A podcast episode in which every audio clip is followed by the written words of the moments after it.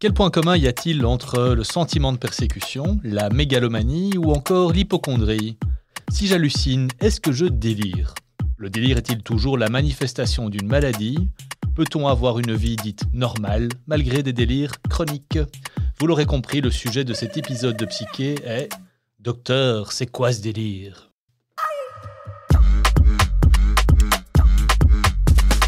Vous écoutez le podcast Psyché à tête ouverte. Psyché car nous tentons de comprendre ensemble les forces qui nous animent.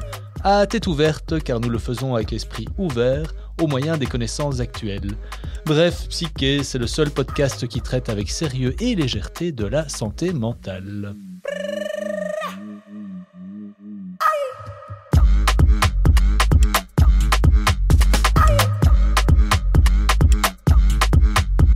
Pierre Oswald, bonjour. Bonjour. Alors, avant de nous lancer, petite question. Est-ce Ah, qu'on je- vous je a. la- je- Je la crains. Mais je- craignez seulement. Est-ce qu'on vous a déjà euh, confondu avec une célébrité? Et si oui, laquelle, évidemment? Euh, Bon, Pour les, audit- les auditeurs et les auditoristes qui n'auraient jamais vu Pierre Oswald, sa ressemblance avec Paul Magnette est assez impressionnante. non, Si, c'est si. c'est pas vrai. La mâchoire. La mâchoire? La mâchoire, Pierre, la mâchoire. Pierre, alors, docteur, c'est quoi ce délire? Dites-nous un peu. Bah, C'est de me confondre avec Paul Magnette, mais je, je vais essayer de reprendre les choses sérieusement parce que euh, après cette introduction. Euh, donc, le délire, c'est quoi? Euh, En un mot, le délire, c'est une idée qui est en désaccord avec la réalité observable. Donc, déjà ici, j'imagine que vous allez sauter de votre chaise et me dire, mais c'est quoi la réalité? Surtout à cette époque de post-vérité, etc. Eh bien, on ne peut pas tellement dire ça. Ce qu'on peut dire, c'est que globalement, quelqu'un qui, qui est délirant, c'est quelqu'un qui a trois caractéristiques. Quelqu'un qui délire, c'est quelqu'un qui a d'abord une conviction inébranlable de, sa pensée. Hein, Vous pouvez dire tout ce que vous voulez, vous lui apportez des preuves scientifiques, lui dire le contraire, sa conviction restera inébranlable. Une autre chose, c'est un rapport un peu extraordinaire ou bizarre avec une réalité plus ou moins commune. Hein, Les fameux extraterrestres, ça c'est euh, un élément euh, assez exemplaire de ce qu'est une conviction un peu euh, extraordinaire. Et puis alors il y a aussi une chose peut-être plus clinique, c'est que cette euh, idée doit survenir dans un contexte relativement normal, c'est-à-dire que les personnes ont en général une pensée relativement claire, d'où émerge ce délire. Donc c'est pas, n'arrive pas dans un état de confusion générale. Non, le délire c'est quelque chose qui émerge d'une forme de pensée relativement cohérente. Alors, Pierre, si je peux euh, tout de suite vous poser une question, on n'est pas ici sur, euh, dans le domaine d'une distorsion de la perception de la réalité. Je veux dire, on n'est pas sur quelque chose de sensoriel ici, c'est pas l'hallucination. Non, alors ça c'est aussi euh, quelque chose qui est important pour nous en tant que, que psychiatre, c'est de bien séparer le délire des hallucinations. Alors c'est aussi une séparation qui est un petit peu aussi subjective parce que parfois, ben, on ne va pas rentrer dans les détails ici, il y a, un petit peu euh, superposition. Mais il faut savoir deux choses. La première chose, c'est que le délire, c'est un trouble des idées et de la manière dont on va manier ces idées. Euh, les troubles des perceptions, ce sont par exemple en effet ces hallucinations qui touchent plutôt les organes des sens. Euh, la vision, bah, l'odorat parfois, oui, euh, c'est tout à fait possible, et, et- et l'audition. Donc on entend des voix, on voit des choses, ou on sent des choses qui n'existent pas réellement. Hum, Et pourquoi vouloir alors nous parler aujourd'hui spécifiquement du délire? Alors pourquoi parler de délire? Parce qu'on est dans un podcast qui traite de, de- de santé mentale, et euh, c'est peut-être pour euh, couper un peu le, le coup à cette euh, conviction, pour le coup un peu délirante du grand public, que le délire, c'est quelque chose qui est la marque de fabrique de la santé mentale ou des maladies en santé mentale. Le délire, c'est quelque chose de bien plus compliqué que ça, qui d'abord touche très souvent plusieurs troubles psychiatriques. Et puis le délire, c'est pas non plus en soi quelque chose de pathologique. hein. Ça peut paraître bizarre de, dire ça, mais on a tous la possibilité, à certains moments ou à un autre, d'être dans ce système du délire. Donc le délire, c'est pas spécialement quelque chose lié à la maladie mentale. Pierre, j'allais vous demander un exemple, mais tout d'un coup, ça, me- ça me vient en tête, le delirium tremens. C'est un exemple de délire? Eh bien non, c'est tout à fait autre chose en fait. euh, et c'est peut-être un, abus de langage lié à l'évolution sémantique de ce mot euh, délirium, hein, euh, qui a donné évidemment délire. Par exemple, en, anglais, c'est delusion. Et par contre, delirium tremens, c'est utilisé un petit peu par, partout dans le monde pour attester d'un état qui est lié à un sevrage d'alcool. Donc le manque d'alcool crée ce qu'on appelle plutôt une confusion plutôt qu'un délire. Et dans le cadre de cette confusion, on a toute une série de phénomènes, de troubles de perception, toute une série de phénomènes physiques également, qui euh, dénote un manque d'alcool lié à, toute une série de, problèmes physiologiques qui peuvent alors, à ce moment-là, non pas être la manifestation d'un trouble psychiatrique, mais plutôt d'un problème lié à la physiologie euh, qui touche évidemment le cerveau. Ok, donc délirium tremens, ce n'est pas un exemple de délire. Vous auriez un exemple à nous donner maintenant Alors, Parlons encore d'alcool, si vous voulez bien, parce qu'il y a effectivement un coup de trop peut aussi donner parfois euh, des certaines situations où on voit des éléphants roses, comme dans le délirium tremens, mais aussi il y a des situations, quand on boit un coup de trop, on commence à croire toute une série de choses, à avoir des convictions euh, parfois euh, mégalomaniaques, hein, capables de faire plein plein de choses. Je vais faire ça, je vais aller dire à telle ou telle personne ce que je pense, etc. C'est quelque chose qui peut être pris de l'extérieur comme quelque chose de délirant. C'est lié directement à une cause physiologique, mais c'est une forme de délire.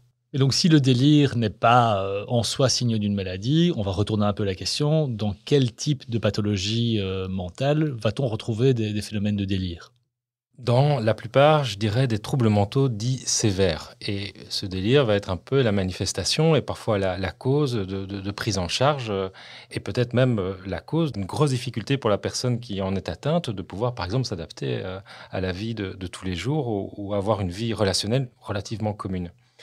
Et donc, on retrouve du délire dans certaines formes de dépression sévère, hein, ce qu'on appelle les dépressions mélancoliques, avec un certain nombre de syndromes, euh, euh, par exemple le syndrome de Cotard, où la personne va tellement mal qu'elle a l'impression que ses organes pourrissent de l'intérieur. C'est très, très impressionnant. C'est une forme de délire, mais en soi, ce n'est pas une organisation de la pensée qui est de la schizophrénie. Et on y reviendra. Vous allez me dire ça, je pense. Et on y reviendra par la suite, j'imagine, Pierre. En effet.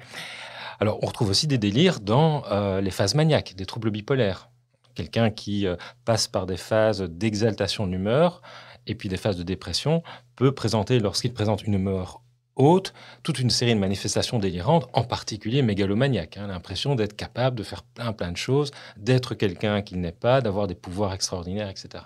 Quand on parle de, délire dans le langage commun, on imagine toujours deux autres mots. Le premier, c'est la psychose, et le deuxième mot, c'est la schizophrénie. Et donc là, il faut bien être attentif à bien séparer l'un de l'autre. Ce qu'on n'a pas encore fait dans la longue série de podcasts qu'on a déjà euh, offert, transmis et proposé au public, c'est justement de, nous arrêter sur ces deux mots, schizophrénie et psychose. Donc. Oui, tout à fait. Alors je j'y vais? Oui, il faudrait être court parce qu'on fera probablement des épisodes spécifiques sur, euh, sur chacun de ces termes. Alors le, les psychoses, c'est un évidemment une catégorie, vous allez me dire, encore ces psychiatres commencent à, se taper dessus pour euh, des questions de terminologie. Bah oui, effectivement. J'adore quand les psychiatres se tapent dessus. Ah oui, mais je vous assure que c'est ce qui se passe parfois euh, en fin de soirée. Ça, devrait être retransmis à la télé. Enfin, franchement, quand je vois ce qu'on regarde comme sport à la télé, c'est beaucoup plus marrant de voir des psychiatres se taper dessus. en tout cas, c'est des débats vraiment passionnants, hein, parce que concrètement, la, la psycho, c'est on pourrait résumer ça comme un rapport au monde qui est différents. Alors ça peut se manifester soit par une espèce de rigidité de la pensée, et ça on y reviendra un peu plus tard quand on parlera de paranoïa, mais ça peut aussi se manifester et être un peu l'expression justement d'une déstructuration de la pensée. Et cette déstructuration de la pensée, on la retrouve globalement dans ce fameux trouble qu'on appelle la schizophrénie. Je vous arrête tout de suite, Pierre. Ça veut dire que la psychose, c'est un peu le, grand ensemble. C'est ça, un peu le, nom de famille. Et là-dedans, on va trouver, euh, dans, cette, jolie famille, une série euh, d'autres pathologies. Le point commun à toutes ces pathologies, c'est un rapport au monde qui est euh, problématique et qui est considéré par certains comme pathologique quand il a souffrant de, la personne ou de son entourage. Et donc, un rapport au monde qui, qui est compliqué, ça veut dire évidemment plein de choses. Et dans ce grand ensemble, globalement, on a deux grandes familles qui seraient alors les, prénoms de cette euh, grande famille. Le premier, c'est la schizophrénie. Et d'un autre côté, il y a ce qu'on appelle les troubles délirants chroniques. Et ce sera l'objet d'un prochain podcast, à savoir euh, la paranoïa. La grande différence entre les deux, c'est que du côté des troubles délirants chroniques, la pensée, elle est bien organisée, elle est relativement structurée. Donc la paranoïa, il y a une structure derrière. Exactement. Euh, du côté de la schizophrénie, les structures sont relâchées. Il y a une sorte de tangence de la pensée, euh, une difficulté à, faire des associations. Concrètement, c'est quelqu'un qui est schizophrène, c'est quelqu'un qui a du mal à s'organiser au quotidien, c'est quelqu'un qui oublie des choses, c'est quelqu'un qui a du mal à se concentrer sur ce qu'il fait. Et tout ça dans un contexte où son rapport, on l'a dit, à la réalité est problématique et c'est nourri de toute une série de choses. Parfois par euh, des symptômes que nous on appelle négatifs, c'est-à-dire que bah, manque de volonté, il manque d'initiative, il est fatigué, il a du mal à se concentrer ou bien ce que nous on appelle les symptômes positifs, les symptômes en plus de la réalité, dont entre autres le délire. Ouais, Pierre, si je peux me permettre un petit clin d'œil, donc on aurait euh, la paranoïa qui est une psychose très structurée, la, la schizophrénie qui est une psychose, elle beaucoup plus relâchée, déstructurée. quoi, la paranoïa, c'est la psychose de droite et, euh, et la schizophrénie, la psychose de gauche, c'est ça? Ouais, peut-être. euh, Et, et c'est pas totalement faux ce que vous dites, hein, parce qu'on a pu observer dans certaines études que les manifestations et les dispositions euh, intellectuelles de certaines personnes paranoïaques étaient plutôt euh, à droite qu'à gauche. Donc, votre intuition est peut-être la bonne. Bon, n'allons pas plus loin sur le champ de la politique, Pierre. Je sens qu'on va, qu'on va, qu'on va s'y perdre. Pierre, vous l'avez dit d'emblée, un peu en, guise d'apéritif, euh, il y a cette notion évidemment de, normalité qui est là derrière. Euh, à quel moment finalement euh, arrive-t-on dans une notion de délire? Et l'étape d'après, à partir de quel moment ça devient véritablement problématique? Alors, c'est une question qui anime les psychiatres de- depuis toujours. Est-ce que les personnes qui croient que la Terre est plate, est-ce qu'ils délirent Et peut-être de manière moins, moins, moins, moins drôle, est-ce que parfois des, des tueurs en série, euh, du fait même d'actes abjects, sont délirants Eh ben, C'est une question qui a du mal à être tranchée. Il y a une sorte de consensus dans la communauté médicale et scientifique qui vise à, bien insister sur le fait que le délire doit être en désaccord par rapport aux normes en vigueur dans une société ou dans, un groupe. Ce qui exclut, par exemple, des convictions religieuses qui sont partagées par la plupart des gens dans un groupe, et même les croyances minoritaires. Mais il faut qu'il y ait un petit peu cet effet de foule. Voilà, alors ma réponse, elle n'est pas euh, parfaite, hein, je- j'en suis conscient. Par contre, euh, un élément qu'on ramène chaque fois qu'on discute ensemble de, santé mentale, ce qui arrive quand même assez fréquemment, on est, j'insiste toujours sur la notion de souffrance. Il faut qu'il y ait derrière ces, éléments sémiologiques ou ces éléments euh, qu'on met en évidence lors d'un examen mental, il faut qu'il y ait répercussions sur la vie de tous les jours, pour soi, pour les autres ou pour la communauté. Alors Pierre, je sais bien que vous aimez euh, dans votre profession euh, créer des catégories. Est-ce qu'il y a des, donc des catégories de délire particulières? Oui, c'est vrai qu'on aime peut-être catégoriser, mais ce sont des catégories qui nous permettent d'aller un peu plus loin, c'est-à-dire de pouvoir euh, petit à petit arriver à une forme de diagnostic qui va nous aider alors à, apporter, si possible, des éléments de traitement avec la personne. Et donc, euh, une manière d'y arriver, bah, c'est de faire tout un, processus euh, d'évaluation et de ce qu'on appelle un examen mental. Première chose à toujours euh, évaluer avec le patient, c'est de savoir si ce délire est arrivé comme un coup de tonnerre dans un silence serein ou bien si ce délire est chronique. Ça peut nous donner pas mal d'indications sur, par exemple, le fait que bah, un épisode aigu peut être lié à une consommation de substances. Mhm. De manière plus chronique, le délire peut être aussi euh, la marque d'un trouble psychotique, hein, psychose, comme on, l'a expliqué tout à l'heure, euh, d'une psychose qui évolue depuis un certain temps, petit à petit, et qui se développe et qui de plus en plus commence à devenir euh, problématique. Avec aussi la grosse difficulté que dans la schizophrénie, on peut avoir les deux. Un délire qui petit à petit démarre, tout comme on peut avoir un gros épisode inaugural qui, par exemple, se concrétise malheureusement par une hospitalisation sous contrainte. Les deux sont possibles. Et en termes d'âge, est-ce qu'il y a un âge type où ça commence euh, Ça peut. euh, Oui, euh, les premières crises, lorsqu'elles sont euh, observables dans la schizophrénie, arrivent en général au début de l'âge adulte, vers entre 18 et, et 25 ans. Mais je le répète, on est ici dans la schizophrénie, dans des délires plus chroniques, donc les troubles délirants chroniques, comme la paranoïa, c'est en général un peu plus tard. Euh, ce qui permet aussi de parfois séparer l'un de l'autre. Et en termes de distribution homme-femme, on a quelque chose à en dire? Oui, alors euh, donc, les chiffres et les études tendent à montrer que, euh, en général, le début est relativement similaire entre hommes et femmes. Par contre, il y a quelque chose d'assez étonnant, euh, d'assez fascinant, c'est que le temps entre le début de la maladie et la mise en place d'un traitement et d'un diagnostic est en général beaucoup plus long lorsqu'il s'agit du- d'une femme. C'est assez euh, étonnant et une des raisons pour ça, c'est que la manière dont la maladie s'exprime semble être un peu plus impressionnante chez l'homme. Donc on a tendance un petit peu à- à s'y intéresser plus vite.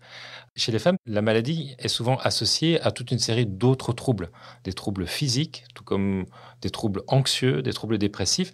Et donc les troubles psychotiques chez la femme ont tendance à être un peu plus cachés et donc on met plus de temps à, les soigner. C'est une vraie discrimination. Hein. C'est une vraie discrimination parce que lorsque là aussi dans l'imaginaire collectif on pense psychose, mhm. on pense à un homme qui délire, qui, qui, crie, etc.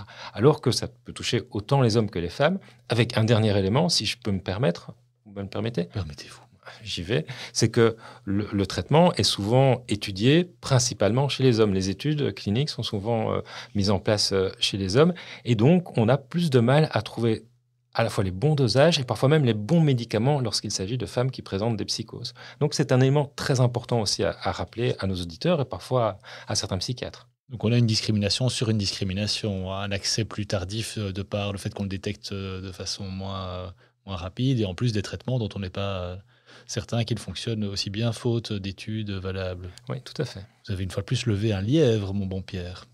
Vous avez parlé tout à l'heure de, mégalomanie comme étant une de, ces formes. On dit quoi Une forme de, délire euh? un thème délirant. Un thème, voilà. C'est donc c'est un, thème délirant. Quels sont les autres thèmes? Mégalomanie, on l'a compris, c'est euh, illusion de super pouvoir. C'est un peu ça, d'être capable de tout faire. Oui, c'est une sorte de surévaluation de soi. Hein. C'est une tendance à imaginer qu'on est capable d'avoir du pouvoir, de la puissance, euh, qu'on a de la notoriété, par exemple. Et là, il y a, parfois euh, des histoires, évidemment, qui peuvent faire sourire, hein, avec des délires de grandeur. Mm. Je suis le pape, je suis Napoléon, etc. Je suis animateur de podcast sur la santé mentale. Non, quand même pas, à ce point-là, dites-moi. Mais votre phase maniaque dure longtemps, hein, parce que là, vous êtes... Euh, donc ça, c'est la mégalomanie. Alors, il y a deux thèmes délirants fréquemment rencontrés également parmi toute une série d'autres, on y reviendra peut-être, c'est le délire de persécution. Hein. c'est quelque chose de très fréquemment rencontré. C'est-à-dire que la personne a l'impression d'être confrontée à un monde hostile qui lui veut spécifiquement du mal. Et on est dans la schizophrénie ou dans la paranoïa là? Dans les deux, dans les deux. Ah, Alors, comme on l'a dit tout à l'heure, dans la paranoïa, ce thème persécutoire sera beaucoup plus structuré. On y reviendra, on en parlera, c'est passionnant, vous verrez. Dans la schizophrénie, on peut avoir euh, ce type de thème qui sera beaucoup plus déstructuré avec par exemple plusieurs personnes qui lui veulent du mal. Un jour c'est l'un, le lendemain c'est l'autre, etc. Donc c'est quelque chose qui est vraiment marqué par une déstructuration de la pensée. Euh, autre thème fréquemment rencontré, c'est l'idée d'influence. Ça, c'est cette idée que les personnes ont d'être sous l'emprise d'une force extérieure, d'une personne extérieure, euh, euh, d'un extraterrestre ou autre chose. Mhm. C'est quelque chose de très, très angoissant en général parce que c'est un petit peu la manifestation que la personne ne se sent pas suffisamment individualisée, qu'elle ne se sent pas suffisamment euh, unique. Et donc, comme si elle était un peu transparente, comme si elle était euh, aussi ouverte à toute une série d'influences qui peuvent être euh, des personnes, qui peuvent être des pensées, etc. C'est quelque chose en général d'assez angoissant. Oui, avec des dérives sectaires, ce genre de choses aussi, j'imagine. Oui, complètement, complètement. Mais parfois, des, certaines personnes qui organisent même certaines sectes ont à la base des idées d'influence. Hein. Et, donc, on pense toujours que personnes qui se mettent euh, en scène pour euh, organiser ce type euh, de, de, projets sectaires le font que par souci manipulatoire. C'est parfois aussi à la base quelque chose de quasi délirant. Hein. C'est vraiment certaines personnes, on a quelques-uns en tête qui ont créé certaines mhm. sectes, ont vraiment la conviction d'être les, par exemple, les messagers d'un dieu, ou bien eux-mêmes d'être un dieu qui descend sur terre. C'est ça. Donc on part d'un délire plutôt de mégalomanie. Oui, exactement, associé à des idées d'influence. Ok, la boucle est bouclée. Mais ça veut dire quoi? Ça veut dire qu'il y a des études spécifiques sur des, sur des euh, petits gourous et grands gourous de sectes? Ah Oui, oui. Ça, enfin, je ne sais pas s'il y, a des études, j'avoue, euh, mais il y a énormément, en tout cas, de. Probablement un étudiant quelque part dans le monde, une étudiante qui a fait une thèse là-dessus. qui a fait la thèse là-dessus, mais euh, toute l'histoire du XXe siècle tend même à, montrer que malheureusement les, plus grands dictateurs du siècle avaient aussi à la base une certaine conception délirante de la réalité. Hein. Hitler, euh, parmi d'autres, on pourrait aussi parler de Staline. On en reparlera lors, de notre podcast sur la paranoïa. Oui, là on est vraiment dans des délires structurés. Euh. Exactement. C'est vraiment passionnant, Pierre. Oui, j'ai peut-être une autre question. Tout ce qui est hypochondrie, on est aussi alors du coup dans un délire oui, oui, oui. Alors, euh, il y a des délires hypochondriaques. Hein. donc, euh, ça, ça peut aller jusqu'à... Alors ça, évidemment, c'est des choses qu'on voit beaucoup au cinéma. La fameuse lycanthropie, hein, c'est cette conviction euh, parfois qu'on peut se changer en animal, en loup, en loup-garou. ce sont des, des, délires hypochondriaques. Il y a certains délires hypochondriaques qui vont jusqu'à une certaine conviction, mais totalement inébranlable, d'être atteint de maladie. Donc je suis convaincu d'avoir par exemple quelque chose dans, mon corps qui pousse, qui pousse, qui pousse. Euh, il existe toute une série Ce de. pas sale, Pierre. bah, quoi pensez-vous Votre corps change. ah, ça fait longtemps. Oui, ça fait longtemps. Euh, mais oui, il y, a, toute une série de délires en rapport avec le corps et, qui fait sens par rapport à ce qu'on a dit euh, juste avant, puisque le corps devient plutôt quelque chose d'hostile hein, pour, pour la personne psychotique, puisque les limites de son propre corps ne sont même plus clairement définies. Et donc, ça devient un médium comme un autre. Euh, euh, le corps devient lui-même l'ennemi de, la personne. Et les troubles alimentaires? Alors, les troubles alimentaires ne sont pas considérés comme des troubles psychotiques, même si effectivement, à certains moments de, de, l'histoire l'évolution de la psychiatrie, on a considéré que certaines formes euh, d'anorexie mhm. pouvaient rendre compte pour d'une certaine forme de, psychose, puisqu'on en arrive quasiment à une négation de soi, hein, à ce qu'on appelle une dysmorphophobie. Donc, euh, une personne euh, anorexique se regarde dans le miroir, a vraiment la conviction euh, que son corps, par exemple, est beaucoup, plus gros que ce qu'il est en réalité. Là, on est dans quelque chose de, à la limite parfois de la conviction délirante, mais qu'on ne met pas dans cette catégorie-là, puisque d'autres critères que je ne vais pas détailler ici sont, présents. En tout cas, votre question pose vraiment la, difficulté d'intégrer ou pas certaines convictions dans ce qu'on appelle le délire. Pierre, quand vous abordez ces différents thèmes, un peu une intuition, c'est que finalement, ces, euh, ces, délires peuvent ne concerner qu'un élément très particulier de la vie d'un individu. Oui, certaines personnes, euh, je dirais, tournent autour de leur délire, hein, avec un, délire que on a parfois tendance à à nommer d'enquisté, un délire enquisté, c'est-à-dire une conviction inébranlable qui concerne un sujet. Une personne croit par exemple qu'elle est enceinte, euh, mhm. alors que ce n'est pas vrai. À part ça, cette personne ne va pas trop mal ou peut même aller bien. C'est ce qu'on appelle un, délire euh, enquisté. Mais on sera toujours attentif à évaluer si euh, ce délire à la fois se systématise, hein, c'est-à-dire que petit à petit tout commence à, s'intégrer dans, ce délire, et puis aussi voir si ce, délire se développe en réseau, c'est-à-dire si petit à petit, par exemple, cette personne qui croit euh, être enceinte commence à croire que d'autres personnes sont enceintes ou que d'autres personnes veulent la mettre enceinte, etc. Et donc, il y a une sorte comme ça d'élaboration et de dispersion du délire qui, lui, alors peut petit à petit amener quelque chose de pathologique qui, à ce moment-là, peut nécessiter des soins. Ah, on en arrive aux soins, Pierre. Euh, que vient faire du coup le, le soignant, le psychiatre et autres face à ces personnes? Vous l'avez bien souligné, et c'est vrai que ça vaut vraiment la peine de le rappeler il y a une intervention, une prise en charge dès lors qu'il y a une, souffrance euh, chez la personne, dans l'entourage, dans la communauté. Hein, c'est bien ça. Oui, c'est bien ça. Et alors, tout ce qu'on a dit du, délire jusqu'à présent a tendance à être peut-être un, petit peu froid et, et, à faire du, délire quelque chose finalement euh, dont il faut tenir compte. Mais, mais, globalement et en majorité, les délires, c'est quelque chose qui fait du tort. Euh, mm. Délirer, c'est quelque chose qui est très souvent angoissant pour la personne euh, qui subit euh, ce genre de phénomène, surtout quand il arrive comme ça de, manière un, petit peu euh, brutale, c'est quelque chose qui est terriblement angoissant. Il y a certains cas où le délire peut être une forme aussi de, de gestion de la réalité, c'est une sorte de, filtre ou de refuge, effectivement, de, moments, mais globalement, il faut dire que le délire, c'est quelque chose qui, qui, qui fait mal, qui fait, qui fait très mal, d'autant plus si la personne adhère aux convictions délirantes. On essaye aussi toujours de voir quel est le degré d'adhésion de, la personne à son délire et, il est variable. Mais face à quelqu'un qui euh, présente un délire, qui y adhère, qui euh, développe une souffrance à côté de ça et qui impacte de ce fait-là, par exemple, sa vie euh, relationnelle, sa, vie quotidienne, effectivement aussi sa vie professionnelle, là, une intervention devient nécessaire. Et au, travers de tout ce qu'on a dit jusqu'à présent, bah, le psychiatre va essayer de détailler chacune des étapes pour déterminer à quel moment et quelle intervention est la meilleure. Donc vous avez face à vous une personne qui est en souffrance, en tout cas dont la souffrance est suffisamment importante pour qu'elle se retrouve à, vous, à vous consulter. Vous l'écoutez, vous identifiez avec elle les éventuelles causes, origines, et puis qu'est-ce qui se passe? Dans un premier temps, on va faire ce qu'on essaie toujours de faire euh, dans notre domaine, c'est créer une forme d'alliance thérapeutique. Euh, une alliance thérapeutique, il euh, ne faut pas chercher bien loin, c'est une forme de négociation finalement de ce qu'on va mettre en place ensemble pour essayer de rencontrer l'intérêt de l'un et de l'autre.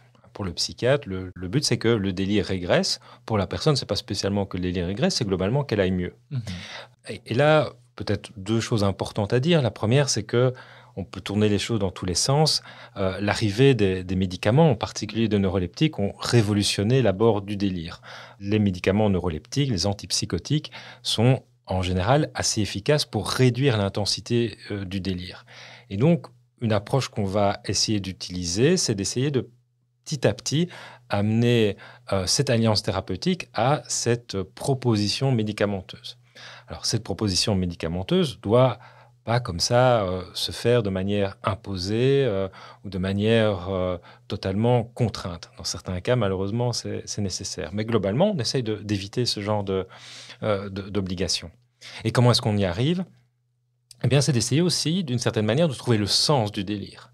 Et alors là, c'est un, élément qui est passionnant parce que, en, réfléchissant un peu à ces questions, je me rappelle qu'au tout début de, de mon activité, c'est le moment où vous avez un petit sourire qui est en train de monter. C'est le moment que je préfère. Allez-y, Pierre. Je peux y aller? Oui. Ah là là, la piste est ouverte, je, fonce alors. Il y a plus de 20 ans, il y a, un maître de stage qui m'avait dit Oh, monsieur Oswald, vous savez, le, le, délire, il faut toujours essayer de l'accompagner avec le patient. Il faut essayer d'en découvrir le sens. Quitte même à ne pas donner de médicaments le temps qu'on comprenne le sens du délire. Et puis j'ai rencontré d'autres euh, spécialistes qui m'ont dit Mon Dieu, mon Dieu, non, le délire, c'est quelque chose d'anormal il faut le traiter, on casse le délire et après on s'occupe de la personne.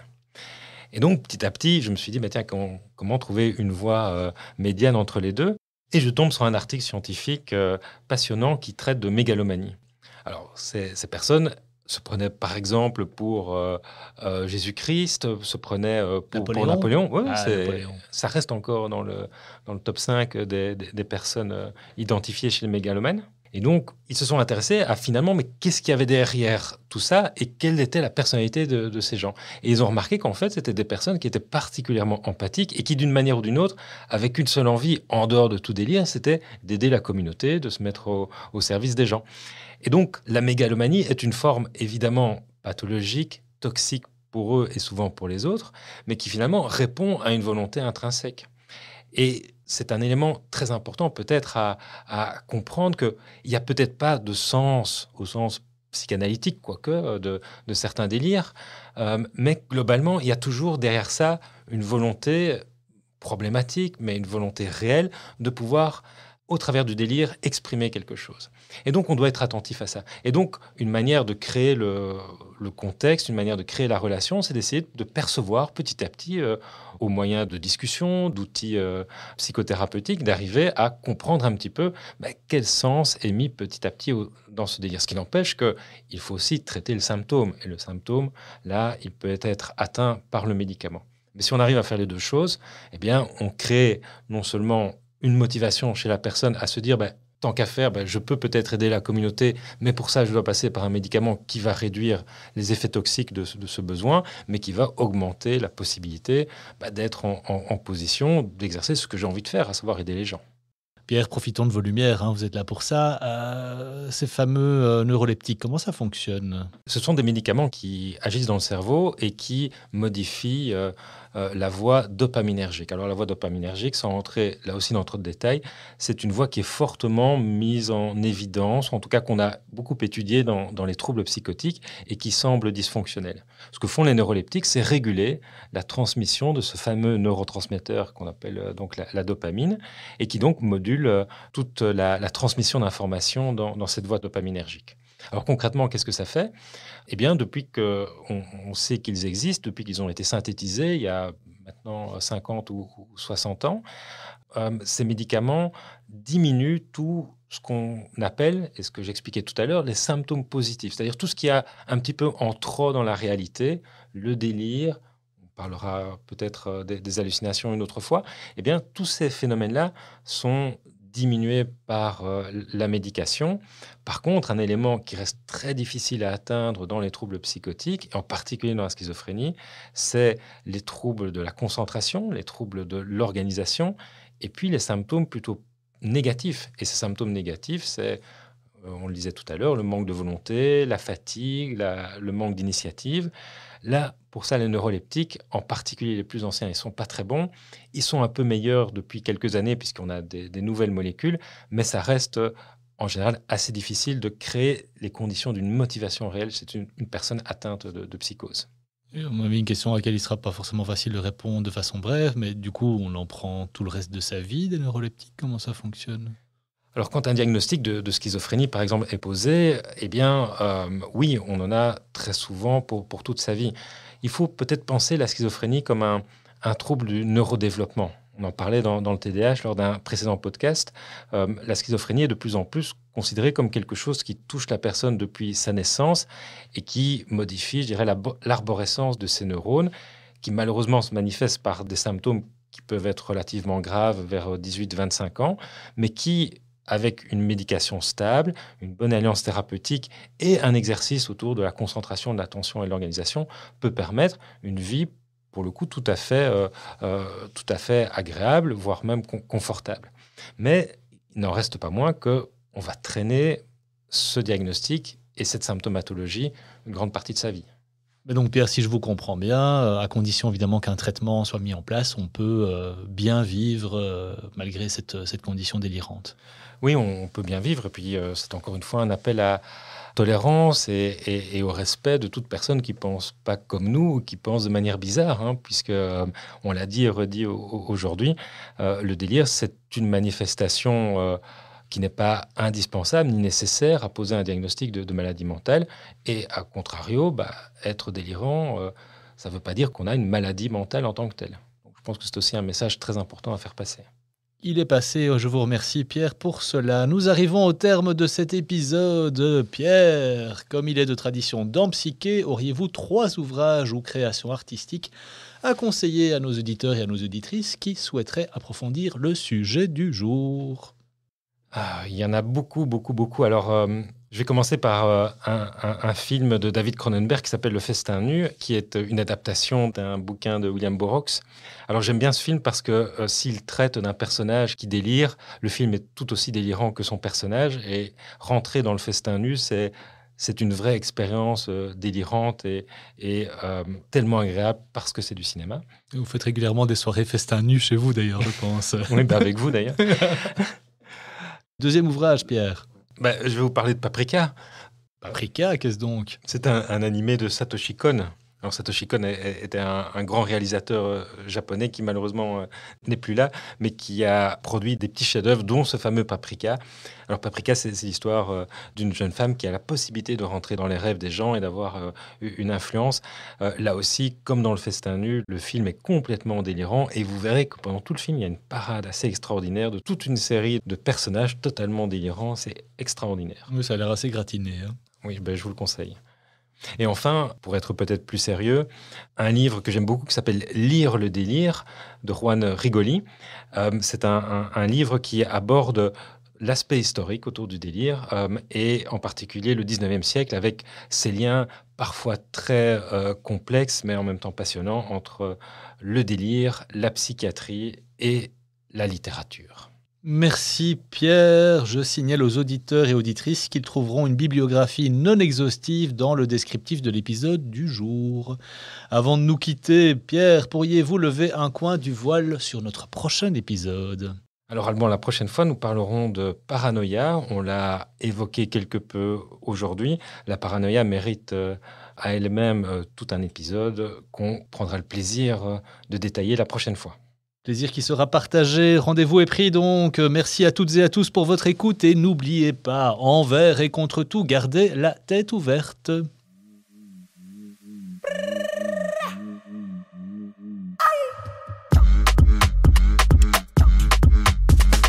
Chers auditrices et auditeurs, c'est la fin de cet épisode de Psyché à tête ouverte. Il a été réalisé par l'agence Benvox et coordonné par Maya Azizelaoff et Antoine Arnould. Si vous avez aimé, vous pouvez liker et partager. Vous pouvez aussi nous envoyer vos propositions de thèmes à l'adresse info at psyche.be. Nous vous remercions pour votre écoute et on vous donne rendez-vous pour le prochain épisode dans deux semaines, jour pour jour.